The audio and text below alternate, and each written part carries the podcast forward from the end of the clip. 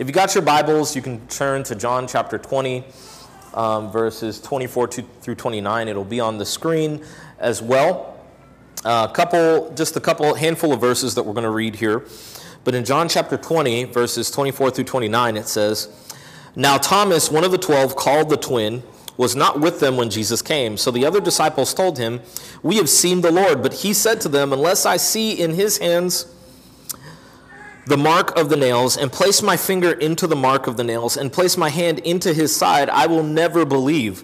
Eight days later, his disciples were inside again. And Thomas was with them. Although the doors were locked, Jesus came and stood among them and said, Peace be with you. Then he said to Thomas, Put your finger here and see my hands, and put out your hand and place it in my side. Do not disbelieve, but believe.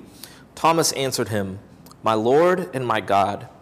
Jesus said to him, Have you believed because you have seen? Blessed are those who have not seen and yet have believed. Let's pray. God, we thank you just for this day. We thank you for your many blessings and for uh, our opportunity to be in your word here today. Uh, God, uh, give us understanding, remove. Um, well, we know that oftentimes there are heavy things that stand as uh, hindrances from us hearing your word. And Lord, we pray that those things, those burdens that are outside of here, uh, would just be put on pause and that we would respond to you in, in uh, what you have to say to us. So, Lord, we love you and we pray all these things in Jesus' name. Amen. All right. Um, interesting, interesting, interesting, interesting week. Uh, I am, uh, over the course of my life, so I'll, I'll, be honest, I don't really love working with children. I can work with children. Uh, but uh, I, and over the course, of, whenever you have like a big personality, everybody's, especially in church, are like, hey, go work with kids. And I was like, ugh, you know. So I did that uh, in my life and, and things like that. But uh, it's always really interesting when you're working with kids because they are typically very easily impressed, um, extremely easily impressed. And so um, even with my kids uh, and my children, you know, they see me like shoot a basket on their little three and a half foot goal. And they're like, oh my gosh, like that's so incredible. And I'll look at Judah and Jaden and any of the other of their friends that come over to the house when I'm in uh, basketball mode. And I'm like, I bet you I can stand from like here and I'm like four feet away and I can make this shot. They're like, no way. And I'm like, yeah, I got this, I got this. So I shoot it, make it. They're like, oh my goodness. Then I was like, watch me dribble this ball right here, through the legs, around the back. Next thing you know, J- Judah right now, my three year old, he's uh, super into sports. We went to a, a couple Rockets games this year, and even though they lost, it was just the, the, the experience of basketball. And so my J- Judah walks around yelling defense all the time. Um, and when his friends come over, he's just defense. And typically, he roots for the home team of whatever sporting event is on because he hears the fans chanting defense. So he's like, oh, that team, that's the team that I'm rooting for, defense. Uh, and so sometimes against the Rockets, which I have to like teach him, no, sometimes with the away team. But that being said, as we're doing this whole thing, it's like dribble through the legs. He's like, oh my gosh. All his friends are like, oh my gosh. People are like, Mac, you're so good with kids. I'm like, I mean, it's pretty simple. Now, I say all this to say uh, they're often shocked, like, you can shoot and make that basket. It's like, yes. Uh, and guess what? Uh, I can do it again and again and again and again because it's not particularly hard. Why? Because my skill level is far beyond uh, what my kids can comprehend and what their friends can op- comprehend and what all the little kids uh, can comprehend. I mean, we're sitting there. I remember working day camps uh, with, with kids in high school and in early college. And we would have these little fake goals and dunk on them, and all these little kids are like, "Oh my gosh!" Like, y'all, it's five feet. I mean, uh, it's not that big a deal, but they're just enamored because it's not that hard for me to dunk on something. This is beneath my skill level in many ways. Now, I say all this to say, as we deal with the text here this morning, and in particular, we're dealing with the question of what do we do uh, when we have doubts? Or how do we deal with doubts? Or what, what, what role or place does that play in our faith? I think it's important for us to start from the perspective of God. And what's interesting about Thomas is Thomas is somebody who had incredible doubts. But the thing that he's asking God to do, to show, to prove, is not something that's particularly difficult for God. If God is all powerful, if God is sovereign, if he's omnipresent, omniscient, all those things, omnipotent, you know, then conquering sin and death, lightweight. Resurrection of Jesus, lightweight. And what's particularly interesting about the resurrection narrative, especially because it caused so much doubt in the disciples, I feel like Thomas might actually get a bad rep as doubting Thomas. Because in reality, he wasn't the only person that doubted that Jesus rose from the dead. I mean, like, the women get to the tomb and they're confused as to why it's empty. The angels got to tell them, like, duh, didn't he say this? They, they go and run and testify to the disciples, and they're like, what? And then they run back to the, to the tomb to see for themselves. It's not like they just automatically believe. They're like, what is going on here? uh, sorry. Um, and so uh, you see consistently that there are these people that didn't. And here's the cool part about it is that Paul lets us know that Jesus appeared over and over and over and over and over again to people in the 40 or so days from when he died and resurrected to when he ascends into heaven. To the point that at one point there were somewhere around 500 people in a room or out in a space that he appeared all at one time. And I think that what becomes interesting is that God is not afraid of engaging us when we have doubts. God is not afraid and running from the, the fight as it pertains to our doubts. And ultimately, God is big enough to handle our doubts. And, and I think it's a little bit uh, uh, more intense than this. If, if we could sum things up this morning, is that God pursues us even when we lack faith in Him. God pursues us even when we lack faith in Him. And what we ultimately see in Thomas is the perfect image of somebody who is faithless, but God is faithful. Because Thomas's salvation wasn't rooted, and Thomas's faith ultimately, like success of his faith, wasn't rooted in whether or not he could piece the things together, but it was in God's pursuit and love for him. And I think that ultimately puts us in a great place to learn some things from old doubting Thomas here today. I have three things, but I'm certain there are more things that you could learn. But since I'm a good Baptist preacher with three to five points uh, this morning, lessons we can learn from doubting Thomas, three of them. The first is this the first lesson we can learn from doubting Thomas is that doubt is a part of our journey. Doubt is a part of our journey. In verses 24 and 25, we see something particularly interesting. It says, Now Thomas, one of the twelve, called the twin, was not with them when Jesus came. So the other disciples told him, We have seen the Lord. But he said to them, Unless I see in his hands the mark of the nails, and place my finger in the mark of the nails, and place my hand into his side, I will never believe. It's interesting when we look at this issue of doubt. One of the things in this particular passage that's interesting is that we don't really know where Thomas was when Jesus appeared to the 12. Well, I guess it wasn't really 12 because Judas had you know, committed suicide at that point, and Thomas wasn't there. So uh, to the 10, there you go. So when Jesus appears to the 10, where is Thomas? Like, what is he doing? Where is he? I mean, uh, I, I, I've done a lot of research on this, and scholars have all kinds of ideas hypothesizing of what he might have done. Uh, some people think that maybe he was so caught up in Jesus being the, the, the Messiah or, or like this political victory that, that they were going to have over the Romans that he was disillusioned and ran off. Some people think that maybe he was scared. Um, and so, uh, you know, I don't want to be killed just like Jesus was. People have all kinds of reasons. They're just trying to hypothesize, well, maybe because of X, Y, and Z. But here's the interesting thing it doesn't tell us. And that's important because I think that there are a lot of reasons why we have doubts. But regardless of why we have doubts, doubts are a part of our journey. And God still pursues us in the midst of that. As I was thinking this through, I, I honestly think there are lots of reason why, reasons why people have doubt in God. Well, some of the reasons why people have doubt in God, if you, you just kind of tease this out with me, I think sometimes people have doubt in God because of past hurt or pain. Like, because of, like, I lost this loved one, or I went through this sickness or this ailment, or I went through this difficult time in my life, it's hard for me to believe that God is true and loving and good.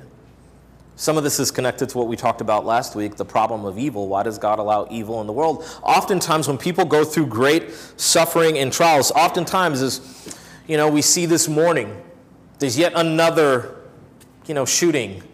We see that in Buffalo, New York at a, at a grocery store, and we see that kind of stuff and that hurt and pain. And for the people that go through that, it can really uh, uh, uh, rattle their faith and their understanding of whether or not God is real or good.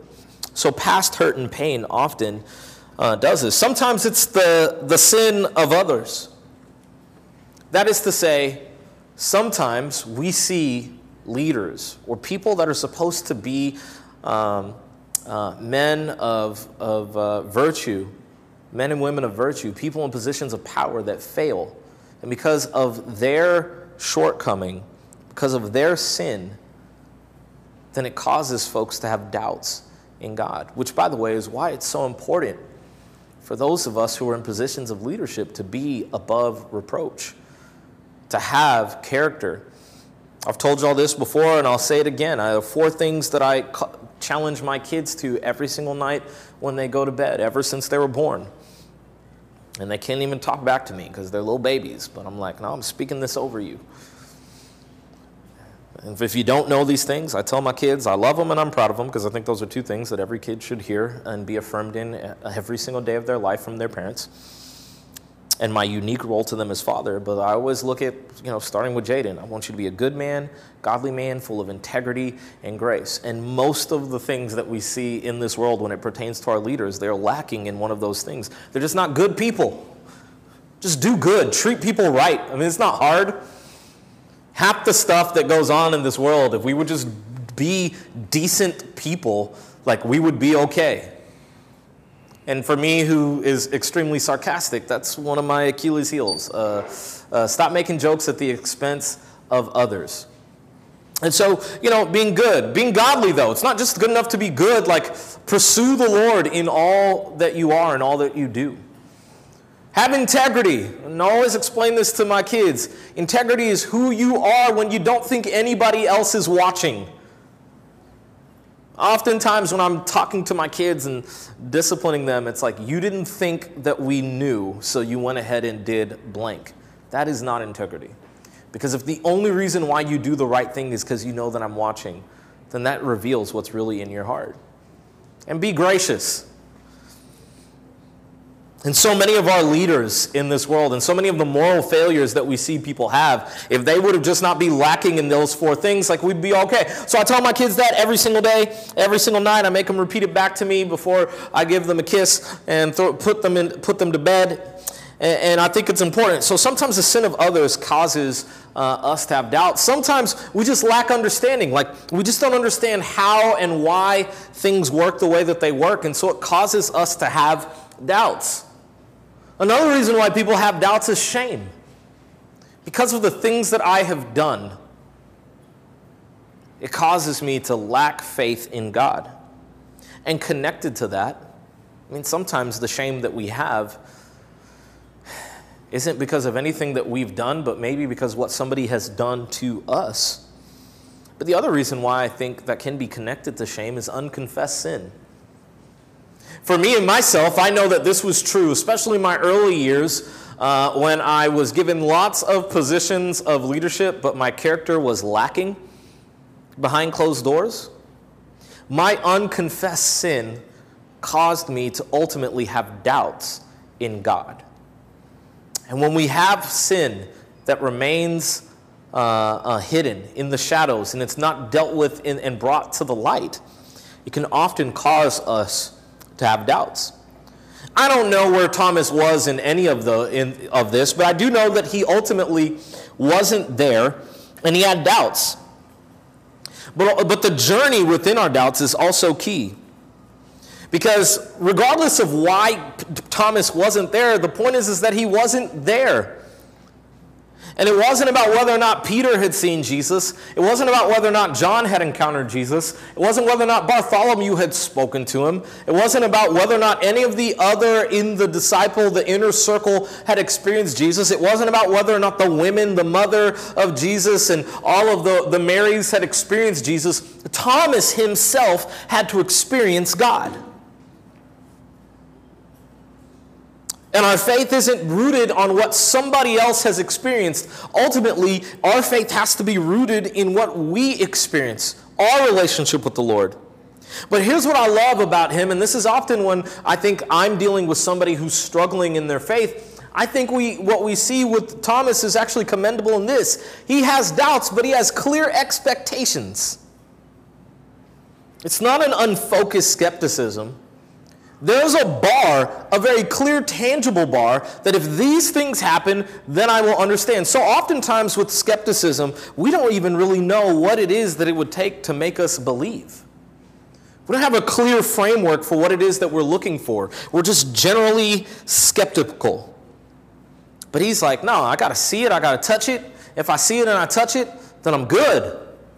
He has a clear understanding. And what the wild part is, is that people are telling him, well, I saw it and I touched it. It's like, well, that's good for you. I need to see it. I need to touch it. I need to hear him. I need to experience the risen Christ. So it gives us a great framework. So, the first thing I think we can learn from doubting Thomas is that doubt is a part of our journey. If you don't encounter the Lord, then ultimately your faith will be shaky because it can't be rooted in somebody else's experience. It's your encounter with God. But the second thing I think that we see is that you got to be in the right place. You got to be in the right place. In verse 26, it's very interesting because in verse 26, he tells us eight days later, his disciples were inside again, and Thomas was with them. Eight days later, his disciples were inside again, and Thomas was with them. Thomas's response, I think there are two responses that we see in this that are going to be key for us. Thomas's response Eight days after they told him that Jesus arose, time is accumulating, but Thomas is still within the community of faith. Thomas didn't believe, but he was still in the right place to encounter the Lord. Oftentimes, when people have doubts, their immediate response is like, well, then I'm just leaving church. I'm getting away from the body. And there's more, that's more so than ever when you need to stay connected to people of faith. Where else are you going to learn? Where else are you going to see? Where else are you going to encounter God? It can't be going off over here and into craziness. No, if you were truly pursuing and trying to know the truth, then go to the place where the truth is found. It's one of the things that I find to be so, uh, you know, as a parent, it can be incredibly frustrating when my kids are looking for something, but they're looking for it in a place that it has never been. Like, nothing drives me more insane. And I'm looking at them like, uh, Dad, I can't find it. Well, where did you look? Well, I looked over here. Where have we ever put uh, pull ups uh, in the kitchen? Then why are you in the kitchen? Have we ever stuck your ball in the refrigerator? Then why would you look for it there? Do we ever keep toilet paper underneath the TV? Then why are you looking for toilet paper underneath the TV? You're looking for something in a place that it's never actually been. And so, what I love about what Thomas does is that he's got doubts, but he's actually in the right place. He never leaves the community of faith, he never leaves the place where God encounters his people. There is a blessing and a thing that where God inhabits the praises of his people. He shows up when we gather together. And in the same way, Thomas is in the right place. But it's not just Thomas's response, it's the church's response as well. Notice this. There's a key person that they love who has doubts in their midst, and it's okay. I love that the disciples created an environment that somebody who was skeptical could actually come into their midst and still be loved and still feel welcome. They don't have all the things together. They're not able to articulate all the things the way that, you know, somebody who's seasoned would. But the environment and culture that they've created is inviting because I think they ultimately understand where else could this question be answered? If Jesus has actually risen as we say that he has, if we've seen his face as we say that we have, then that needs to be reflected in the community that we keep. So, Thomas, come on in. Thomas, this is a place for you. And my prayer for us as City West Church is that regardless of where we are, no matter how small or how big we are, or all the things that we get into, that this would be a place where people who are far from God would be welcomed in, that people who might be skeptics, who might have doubt, who might uh, be angry, who might have deep hurts and pains would be able to come into this place and say, you know what? I was welcomed. I was loved. I was brought in, I was treated as family on day one. One of the things I loved most recently about the last couple of weeks is we've had some different visitors coming in. So one of our visitors came and looked after service and said to me, I was looking for a place where I could feel like there was family, and I felt that here today. That's how it should be. We don't know who you are, but you're here, so come on in. And, and, and, so I love Thomas's response is to draw near to the place where those questions and doubts can be answered. And the church's response, God's people's response, was to create an atmosphere that was inviting that somebody who had doubts could be a part of the fellowship and experience God. And that's what we ultimately want. So, uh, you, you, know, we have to understand when we're dealing with the issue of doubts, what do we do when people have doubts? What do we do when we have doubts? If you're struggling in your faith, then don't leave, stay.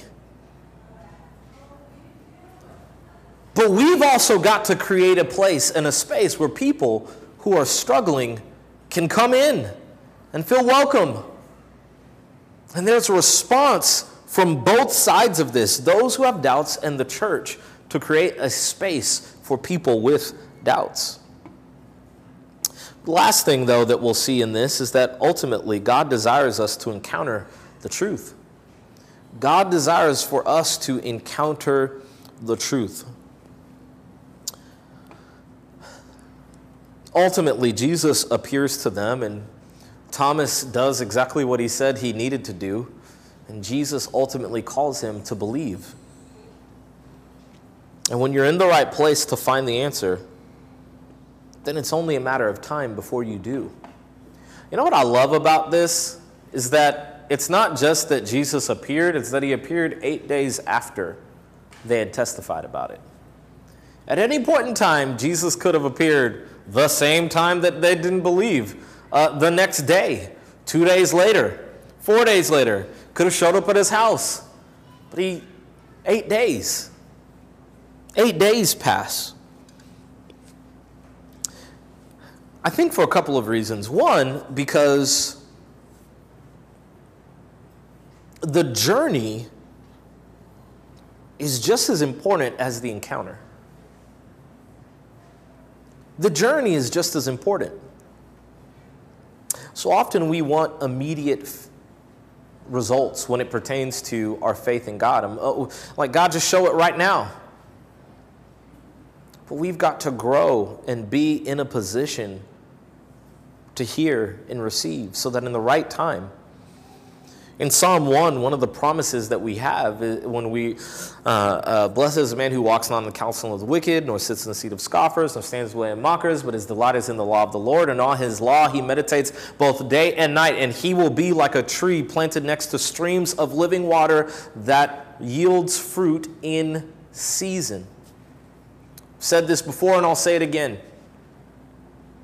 There's a season for producing fruit. My kids right now are just you know, uh, they, they're, they're, they're enamored right now. We're growing some plants in the backyard. Uh, I, I, don't even remember where, I think it was when we went to the rodeo. Maybe we got some seeds or something like that.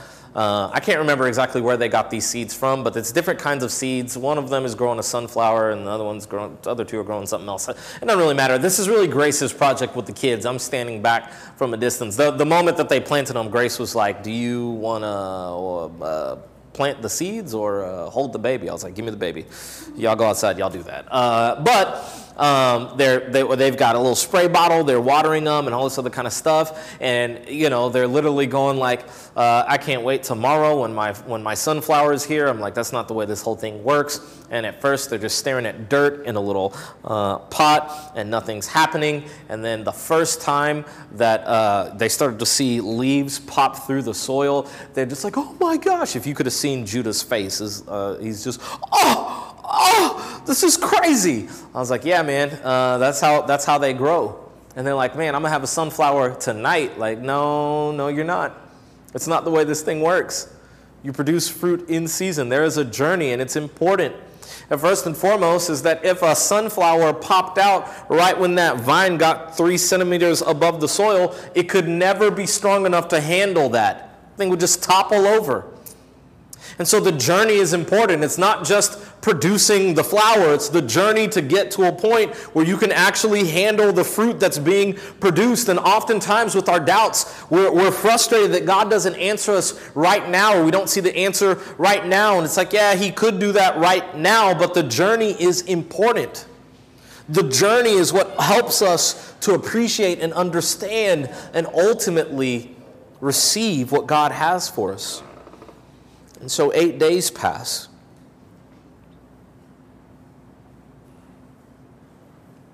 Eight days passed, and eventually he sees Jesus. And he ultimately believes. And this journey to encounter the Lord is critical. It's critical things that are worth it often take time. The best things in life often take the most amount of time.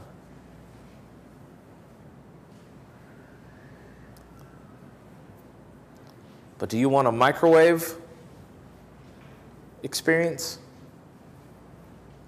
But we're in Texas, so do you want a barbecue experience? That low and slow, consistent burning of fire over a long period of time. It, you know, it's interesting. You know why barbecue even became what it is? As I told you, I always have a food analogy in there somewhere. You know how barbecue came about? Barbecue came about because, in needing to be economical in like how we would use animals, there are these large cuts of meat that, if you cook them quickly, are just tough and disgusting. I say this, I know brisket is king in Texas, but uh, let me tell you what happens if you take a brisket and throw it on the grill and fire that thing up and crisp up the side and cook it over the course of like 45 minutes or whatever it is. It'll be a tough, nasty piece of garbage. And so, what we, we discovered was that if you drop the temperature down.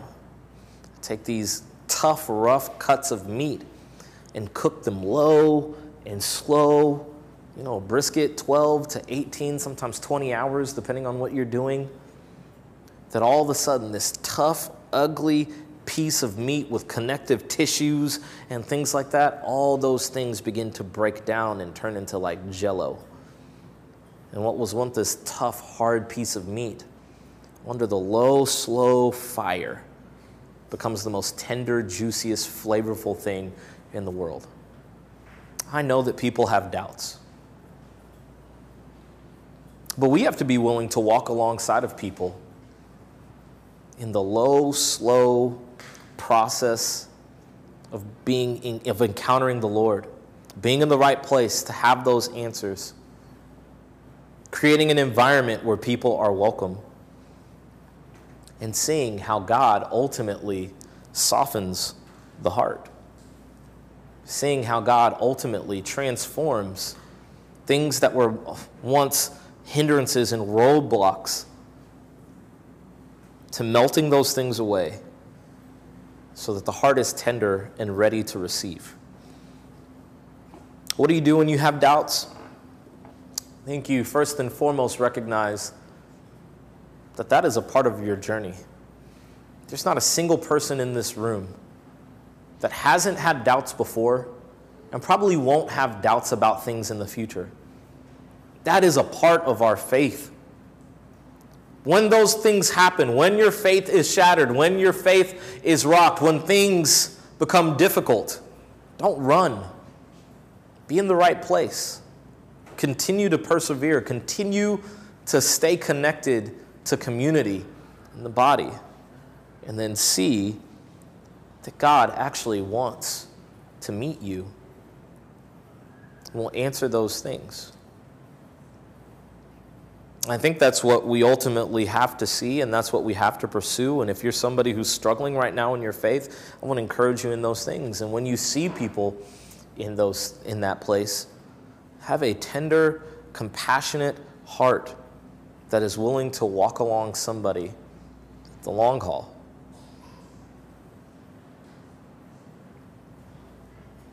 Two questions for you. Our response. There's a slide for this, and we do this every single week now. What is God showing you today? When it comes to the questions of doubts, what is God showing you? Maybe it's you that has doubts. What is God showing you in His Word today? And the second question is who will you ultimately share this truth with? this week? How is God working in your life, and how will you allow Him to work through you in the lives of others? Because I believe that the things that you struggle with are probably things that other people struggle with as well. How can you be a blessing? The greatest blessing you can have is by being sure of your faith in Him. Let's pray.